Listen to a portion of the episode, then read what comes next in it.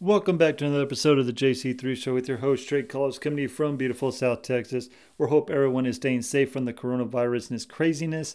And I also hope that everyone is he- yielding orders to their government and President Trump and their state local officials as well. Because one way or another, we are going to beat this and we are going to see the light at the end of the tunnel, which I think is at the sooner rather than later. And I also think that we're closer than ever before to start getting back to regular activity. President Trump even said it himself that we're starting phase one to opening the economy again, which is great news. And there's no setbacks within 14 days. Then we'll go to phase two, where we'll start seeing a lot more bars opening, uh, restaurants, churches, stuff like that. So we are starting to see light at the end of the tunnel. And I'm praying for everything, and I hope you are too, because this world without sports is crazy. And that's what I'm going to get into right now. Let's talk a little bit about sports or non sports as it is stands right now. NBA canceled their season, about 15, 16 games left in the season. What Adam Silver should do, and I think it would be smart if he just go ahead and cancel a regular season. Also, and just whoever the top eight teams from each league were, go ahead and make that your playoff teams because it's still going to be phenomenal playoffs within itself. You're probably still going to have the Clippers versus Lakers in the Western Conference Finals, and you're probably going to have Milwaukee versus Boston, or uh, Toronto Raptors, which would have been fun to watch, see how Jayson Tatum and those boys from the Boston Celtics, those young bucks who have proven that they can go to the uh, win big games without a great superstar. And Jayson Tatum is starting to become a superstar of in himself. So saying all that, it, then also have been fun saying Nick Nurse how he do the X's and O's against uh, uh, Giannis Antetokounmpo and the Milwaukee Bucks. And Milwaukee Bucks are they still hungry from last year's disappointment from not reaching the uh, conference final game? So it's going to be interesting to watch. The Western Conference was pretty already much the Clippers versus the uh, Lakers for the Western Conference final. I don't think anyone's going to argue with that unless of barring any kind of injury. But the Eastern Conference final uh, playoffs were going to be so fun to watch because you had what Philadelphia Sixers team was going to show up, uh, Brooklyn. Uh, even though they lost Kyrie Irving, there's going to be a tough eight uh, out. Uh, Miami Heat. Erik Spoelstra for the Miami Heat's doing a great job with them and not having a, a Jimmy Butler and everything like that. So Eastern Conference was more fun to watch this year than the Western Conference, and I think that if Adam Silver was smart, he would just go ahead and cancel the season and just go ahead and start the playoffs, maybe in one venue or two venues where you quarantine the players and without any fans, and just go ahead and just play it out. Uh, maybe do a best two out of three series or whatever the case may be. But this season deserved a championship, a champion, and uh, the fans don't need to be uh, cheated out of that whatsoever. So saying all that, I just think that he needs to go ahead and just do that and bite the bullet and hope the TV because the TV revenue is going to go bonkers this year after. Uh, the quarantine because everyone's getting tired of watching Netflix, tired of watching Ozark, tired of watching reruns, tired of watching these old sports games that everyone already knows the outcome to. Yes, it's fun once in a while to go back and relive those moments. Yes, I, I even went back and watched the Duke Maryland 2001 uh, last minute miracle when Duke was down by 10, and I loved every minute of it. And seeing old highlights from like the Steph Curry back in 2015, back to back MVPs. It's fun, but you already know the outcome of all that. We want to see the what the future holds and see real live sports in action. And if you're baseball, you need to do the exact same thing because you probably need to start the season probably July 4th, which is probably the perfect time for baseball. And this is going to be an answer prayer for Major League Baseball and probably save, uh, help them from future here on out. Just because when they start baseball now in March and they play 162 games, it's kind of ridiculous because – in March, there's game March Madness, uh, NBA season's winding down. Then we got the playoffs. You got the Masters. You got everything, uh, Kentucky Derby. You have everything coming up in the sports world, and no one's really paying attention to baseball. And then summer starts, and everyone's doing their summer plans. Where Fourth of July is about where America, hot dogs, stuff like that. And it will prove that you don't need 162 games for a Major League Baseball, and you can still cash in that revenue from TV game, from regional markets, from uh, stadiums filling out because people in the summertime are going to go out more after Fourth of July than they will in April when it's cold in Boston and New York and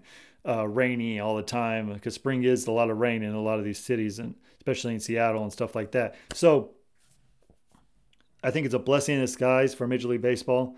needs to go ahead and do that. They need to go ahead and just start July 4th and maybe do divisional games or just a couple. Uh, what the NFL does, uh, play the AL East and the NL East, and then that's it, and then switch it out every other year, just like the NFL does with the AFC and NFC scheduling. So, saying all that, I think that's what they need to do. I think they just need to go ahead and just start on July 4th.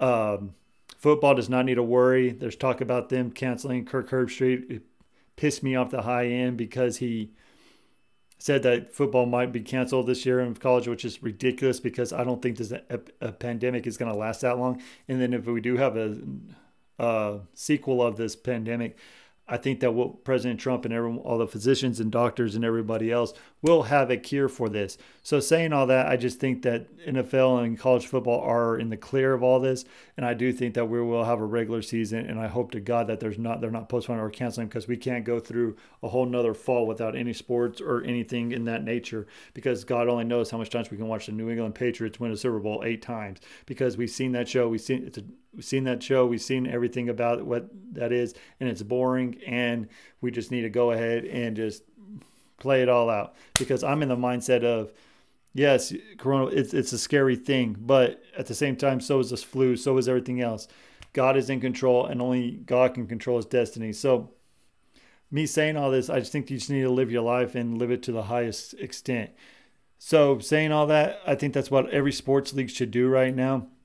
I think that they, uh, Major League Baseball needs to start July 4th. I think NBA needs to cancel their season, go ahead and start in the playoffs.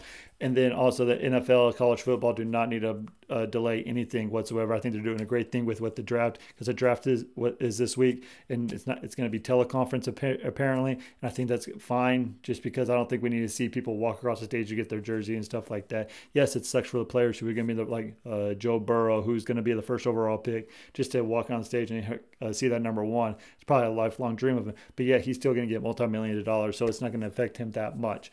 So we're still going to get the draft. We're still going to get some extra sports in, but let's just go ahead and let's just go ahead and start the Major League Baseball July 4th playoff start in basketball, and we'll be ready to rock and roll when this pandemic ends. I'm so excited.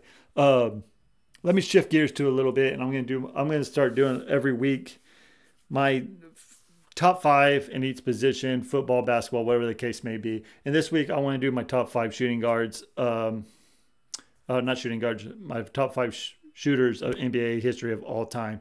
And if you have a chance, argue with me. You know where to find me on Facebook. Uh, email jcall call us 2402 at gmail.com. But let's not waste any more time. I want to get you to my top five. Number five, I have uh, Ray Allen. Now you got to remember Ray Allen hit that clutch three against the San Antonio Spurs in Game Six to save LeBron James and a, a championship for the Miami Heat, uh, knocking down that dagger three in the corner but that guy can get hot with any other uh, any other superstar in the league, and he was a lethal shooter when he was on fire. Number four, I also got um, Dell Curry. Dell Curry was a heck of a shooter back in the 80s and 90s. That guy was a, uh, I mean, sorry, the 90s. That guy was a straight up the, uh, shooter. He can pull up just like his son, and we'll get to him in a minute. But Dell Curry at number four with the Charlotte Bobcats and all those. Uh, he was just an amazing watch three point. Just a stroke that he had. It was just pure joy to watch him shoot from the three. At number uh, three, we got Reggie Miller. I mean, how can you? The probably the best shooter to never win a championship because that boy can get hot at any time, any moment. Just ask the New York Knicks whenever they did the Spike Lee choke job. You know what I'm saying? So Reggie Miller at number three. At number two, it's Klay Thompson. That guy can he scored 37 points in one quarter. Um, he can get hot just as fast, and he, he only needs a second to as soon as he catches the balls out of his hands. I've never seen a pure shooter like that. It, it's amazing to watch his stroke, his the way he just makes everything look so easy. And then at number one, his splash brother is Steph Curry. Steph Curry can pull it from 50, 70, whatever the case may be, and he practices those shots. But man, in our lifetime, we have not ever seen a shooter like Steph Curry. And what a I just think that he's changed the game to what it is today, and I think it's for the better. I know it's a lot of three pointers. I know a lot of people miss the big men and the elbows back and forth, but I'm more of this finesse, fast taste type of guy. No 24 second shot clock. Um, just shoot it, get it over. But Steph Curry makes it look easy from half court and from anywhere on the court. So hats off to you, Steph Curry. You're my number one uh, shooting guard of all time. Uh, that's going to wrap it up for me today. I hope everyone enjoyed listening. I hope that everyone is staying safe out there. I'm praying for y'all. I'm praying that we get some sports back in our lives, and I'm praying that God has blessed you in every way, in every way, shape, and form. Until next time, guys. Peace out.